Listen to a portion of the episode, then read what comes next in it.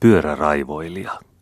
Uusi kuvalehti numero 9, 1898. Hän on ollut jotenkin siivo ja tasainen mies kaiken elinaikansa. Ei ole tiedetty hänellä olevan mitään erikoisemman raivokkaita intohimoja ja vielä vähemmän mitään varsinaisia paheita – hänen ruumiinsa ja sielunsa ovat olleet siinä tyynessä tasapainossa, johon joutuu mies, joka on syntynyt kristillisistä vanhemmista, käynyt koulussa luokan ja vuoden, suorittanut täsmälleen tarpeelliset tutkinnot ja päässyt palvelemaan virastossa, jossa edistys on varma, vaikkakaan eli on nopea. Ei koskaan ollut hänen elämässään suurempia mullistuksia tapahtunut, eikä niitä näyttänyt olevan odotettavissakaan mutta ei kenessäkään ole toteutunut sananlasku, että tyynessä vedessä ne suurimmat kalat kutevat paremmin kuin hänessä. Häntä hallitsee eräs intohimo, melkein raivo, joka tosin ei vielä ole vienyt häntä perikatoon, vaikka onkin jo hänet hyvin sen partaalle ajanut. Milloin hullu koira häntä purasi, ei voi varmuudella sanoa, mutta jo viime kevännä, vähän ennen polkupyöräajokauden alkamista, rupesi hänessä ilmaantumaan arveluttavia oireita – hän kävi alakuloiseksi, harvasanaiseksi, ei tuntenut kaikistellen tovereitaan kadulla, teki tuon tuostakin tehtävänsä hulluin päin virastossaan ja tavattiin vähäväliä seisomassa kasvot synkkinä, milloin Stockmanin, milloin Brantet Blumbergin, milloin Suomen polkupyöräliikkeen ikkunassa. Alussa hän nähtävästi koetti taistella miehullisesti tautia vastaan, puhui halveksivasti polkupyörällä ajamisesta, vakuutti muitakin siitä, että se on vain sitä viimeistä muotihulluutta, joka pian on menevä ohi. Mutta silmät päässä tuijottaen ja kasvot kankeena pidätetystä uteliaisuudesta kuunteli hän pyörämiesten keskusteluja heidän teräsratsustaan ja kesällä aikomista retkistään. Jo kauan sitten oli hän kuitenkin salaisessa mielessään päättänyt ostaa pyörän, eikä kysymys nyt enää ollut muusta kuin siitä, minkä pyörän hän ostaisi.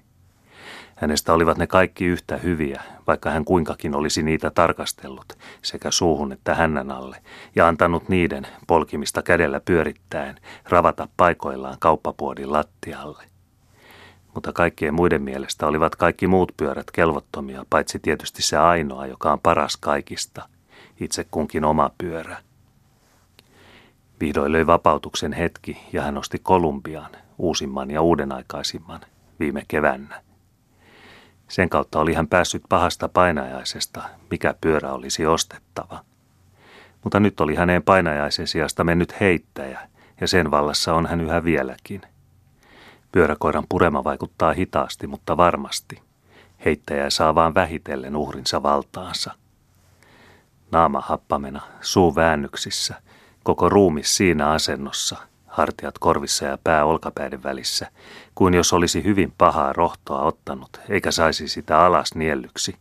Töyttäilee hän ensin maneesissa seinästä seinään ja sitten Kaisaniemen kentällä puusta puuhun.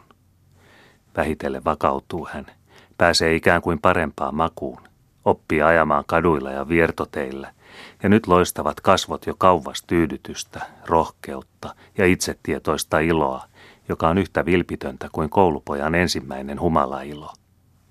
Sydämessään hihkasee vanha mies, hihkaseisi ääneenkin, jos ilkeäisi ja ennättäisi.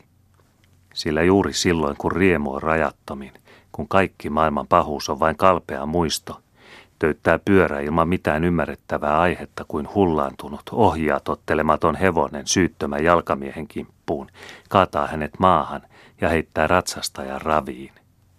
Poliisi korjaa hänet sieltä ja sakottaa. Naarmuissa on naama, koko ruumis runneltuna ja mieli synkkä ja epätoivoinen.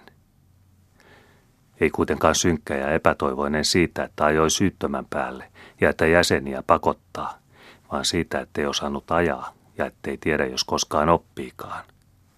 Ehkä se on hänessä synnynnäinen vika, ettei opi.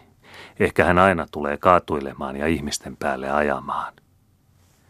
Muutamia päiviä on hän ajamatta ja jo luulevat toverit, että hän on parantunut ja päässyt taudistaan. Mutta sittenhän se vasta oikein puhkesikin.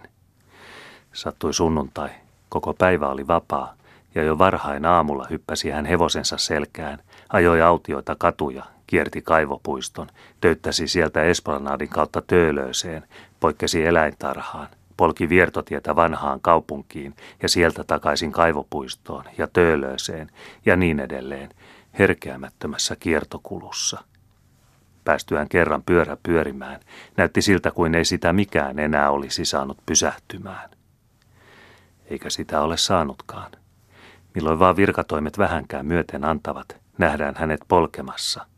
Hän polkee Sipoot, Espoot, polkee Porvoot, viertotiet, maantiet, jopa metsäpolutkin. Polkee kesän kaikkein kuumimmankin, syksyn sateisimmankin, ja olisi polkenut talvenkin, ellei pyry olisi nostanut nietoksia eteen. Talvi kului kuin sairaudessa, itse tiedottomassa horrostilassa niin kuin karhulla, eikä siitä näyttänyt alkavan loppua tullakaan.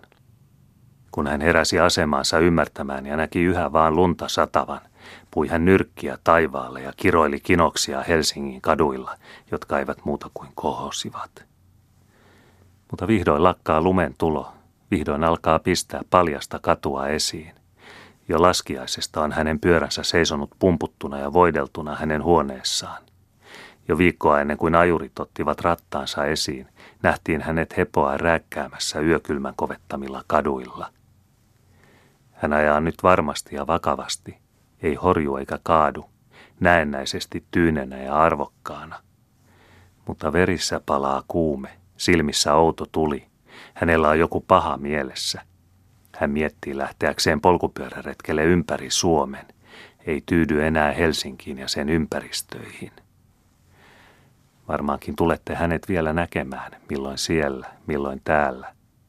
Jos tyynenä kesäisenä yönä käyskellette maantien viertä ja kuuntelette käen kukuntaa tai lahorastaa laulua. Jos korvaanne sattuu sähisevä ääni. Jos sieltä karkaa esiin sieraimet suurina, suu auki, silmät kuin vihasta veripunaisina joku outo olento. Vapiskaa häntä, varokaa itseänne, hypätkää ravintaa. Se on hän. Hän voi purra teitä ohi mennessänne. Hänen raivonsa voi tarttua teihinkin.